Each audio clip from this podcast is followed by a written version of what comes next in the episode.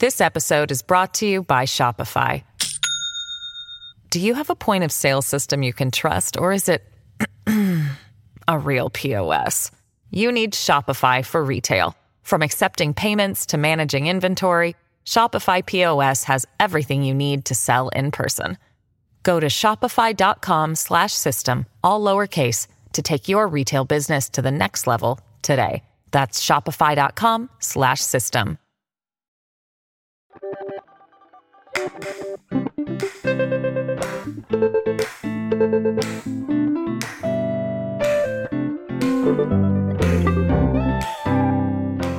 We're, seeing again more intense fires. Fires are burning more rapidly. They're getting larger. The, the 100,000 acre or more fire used to be the exception to the rule. We might get that every few years.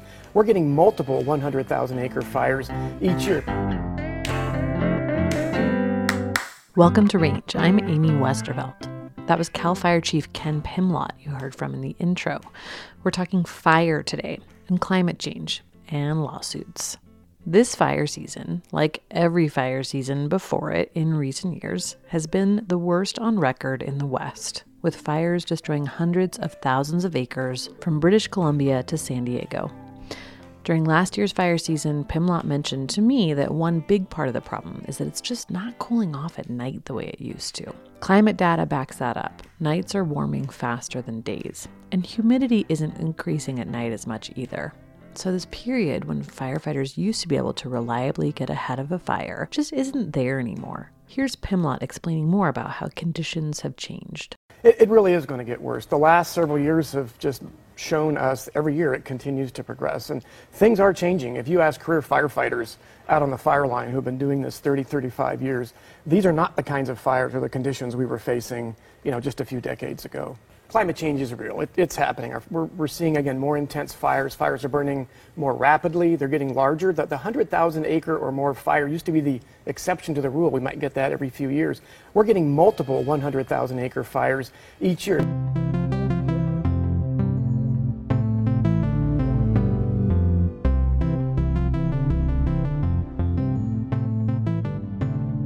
This episode is sponsored in part by Zola, the wedding company that will do anything for love. Zola is reinventing the wedding planning and registry experience to make the happiest moment in couples' lives even happier. From engagement to wedding and decorating your first home, Zola is there, combining compassionate customer service with modern tools and technology.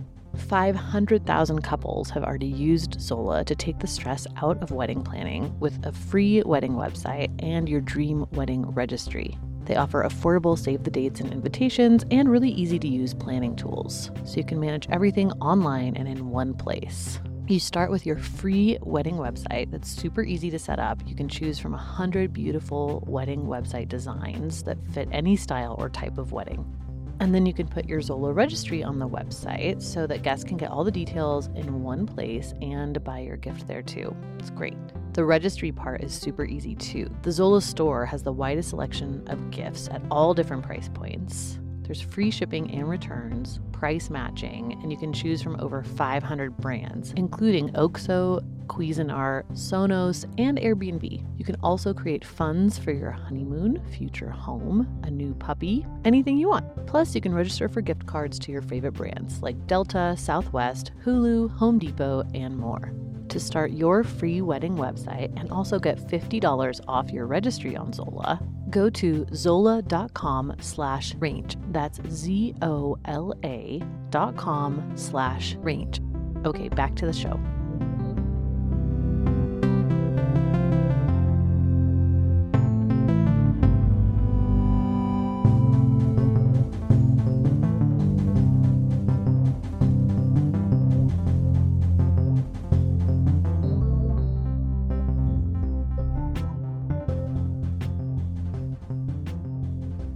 This episode is brought to you by Shopify. Do you have a point of sale system you can trust, or is it a real POS? You need Shopify for retail. From accepting payments to managing inventory, Shopify POS has everything you need to sell in person. Go to shopify.com/system all lowercase to take your retail business to the next level today. That's shopify.com/system. At Evernorth Health Services, We believe costs shouldn't get in the way of life changing care, and we're doing everything in our power to make it possible. Behavioral health solutions that also keep your projections at their best? It's possible. Pharmacy benefits that benefit your bottom line? It's possible. Complex specialty care that cares about your ROI? It's possible. Because we're already doing it. All while saving businesses billions. That's Wonder made possible. Learn more at evernorth.com/wonder.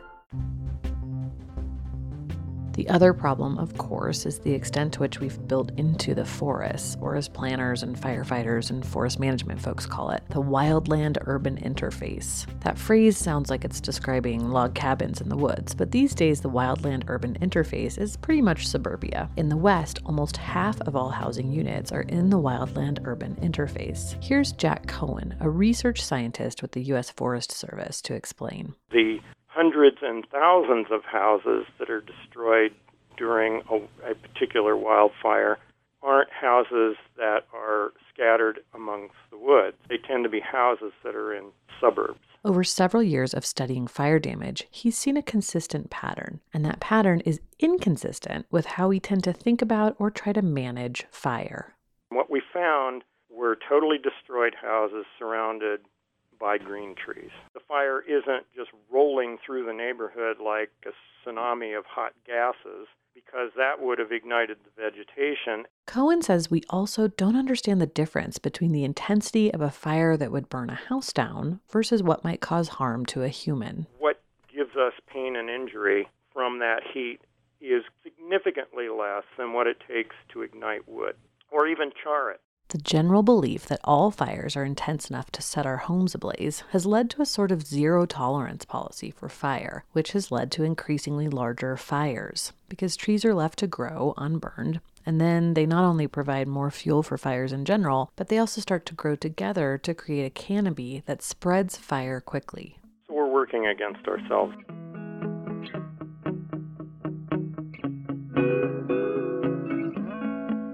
These practices, combined with climate change, not just those warmer nights I mentioned before, but also intense and longer heat waves and those vicious cycles of drought followed by intense storms, which generate more fuel for fires, have led to the sorts of massive scale fires we're seeing this year and seeing increasingly every year, like the one that decimated the Northern California town of Paradise earlier this month and because firefighting funds come out of the U.S. Forest Service's budget, it's tough for forest managers to work on any sort of preventive measures. More than half the agency's budget goes toward fighting fires.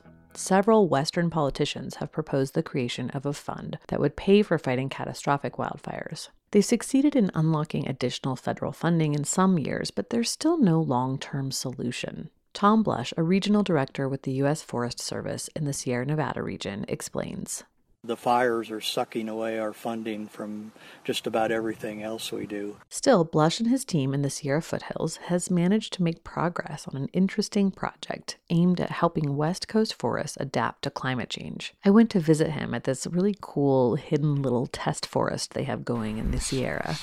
Half an hour east of Auburn, along a windy road deep in the Tahoe National Forest, the Forest Hill Orchard seems like an unlikely place to be planting the seeds of the future. Tom Blush, the U.S. Forest Service regional geneticist for the Pacific Southwest, is walking around the assisted migration orchard. This is one of 48 sites where the British Columbia Ministry of Forestry and the U.S. Forest Service have been studying trees since 2013. The idea is to gauge how various species adapt to warmer temperatures, and the research is already influencing forest management. Assisted migration is the relatively new idea of moving species around in anticipation of climate change. In looking at the academic literature, I'm pretty sure that the climate change is going to be happening very rapidly, and, and uh, we need to start getting into the mindset of practicing assisted migration as a routine management effort. The U.S. Forest Service practices what Blush calls a conservative approach moving seeds within the same species from one elevation to another. For example, his crew might take a ponderosa pine seed that grows well in Auburn and plant it about a thousand feet higher in elevation near Grass Valley. For thousands of years, trees have migrated on their own, but with climate change happening more quickly than anticipated, humans are stepping in to help. We're pretty sure that warmer temperatures are coming, so our initial approach is to compensate for that by moving to a higher elevation where the temperatures uh, are going to be not as warm as they are down lower. Some researchers are looking at even more aggressive strategies that would introduce new species to local forests, but Blush says the Forest Service isn't quite ready for that yet. We're trying to be very conservative initially. We're, n- we're certainly not moving any species out of its native range or anything like that yet.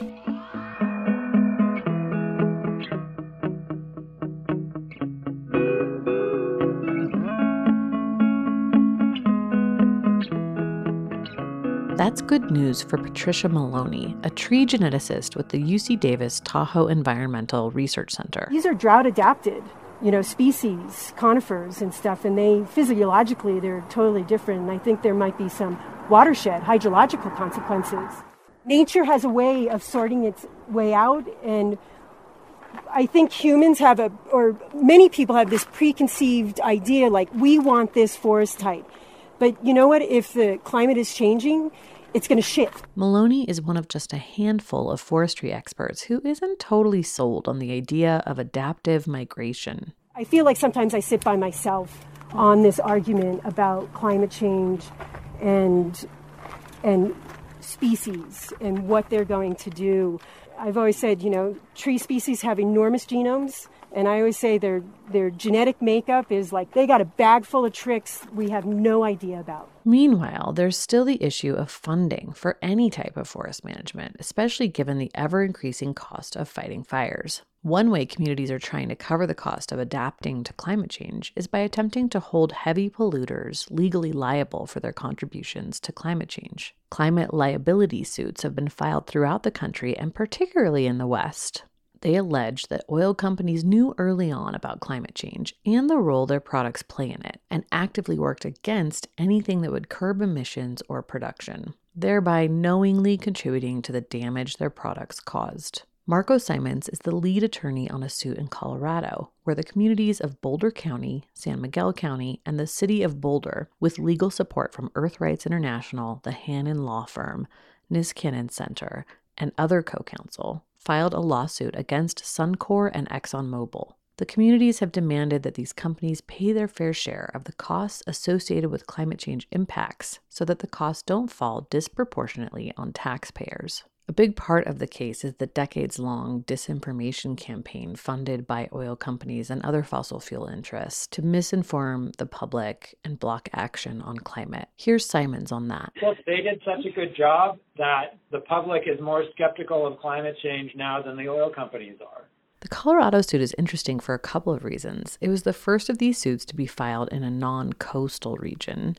It limits the suit to just two oil companies. Others have sued groups of 5 to 30. And one of the primary legal forces behind the case, the Niskanen Center, is a libertarian group. For libertarians, the issue here is private property damage. In a statement about the suit, Niskanen Center attorney David Bookbinder said, quote, For hundreds of years, the common law has insisted that people who damage property should be held liable for their actions, and this case seeks no more than to protect property rights and the rule of law. It reminded me of something Marty Hoffert, a longtime climate scientist and NYU researcher who consulted for Exxon until the company's denial campaigns got to be too much, said to me a few months ago. How can it be conservative to destroy other people's private property without compensating them? And that's exactly what happens. Mm-hmm. Exxon sells its product, it gets burned as fossil fuel. This goes into the atmosphere. It warms the atmosphere globally and it changes the nature of the climate and the weather.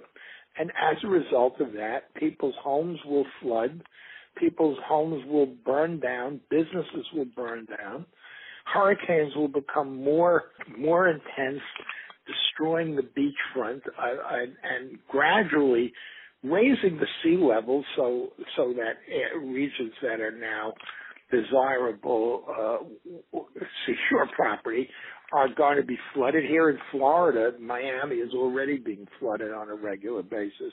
There are currently suits of all types attempting to hold fossil fuel companies responsible for their roles in exacerbating climate change. The response to these suits is often something along the lines of, but we wouldn't have modern society without oil, or, but we all make decisions about driving and flying. Both of those are true, but they also ignore another simple truth. Most of us are only really choosing between the options given to us by those in power. Environmental sociologist Bob Brulle has a neat explanation for this. The idea that we're all responsible for climate change because of our individual decisions is a profoundly unsociological understanding of how behavior is formed through cultural influences, behavioral influences, and economic factors. It's blaming the victim for the real decisions that are made about how do we structure our cities, how do we how do we set energy policy, how do we set the cost of automobiles, and things like that. It it obscures the power of vested interest to be able to shape our lives.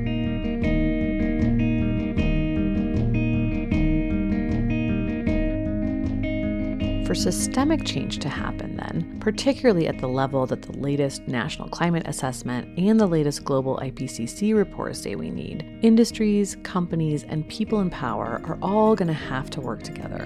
The West, in particular, has a lot to lose if they don't.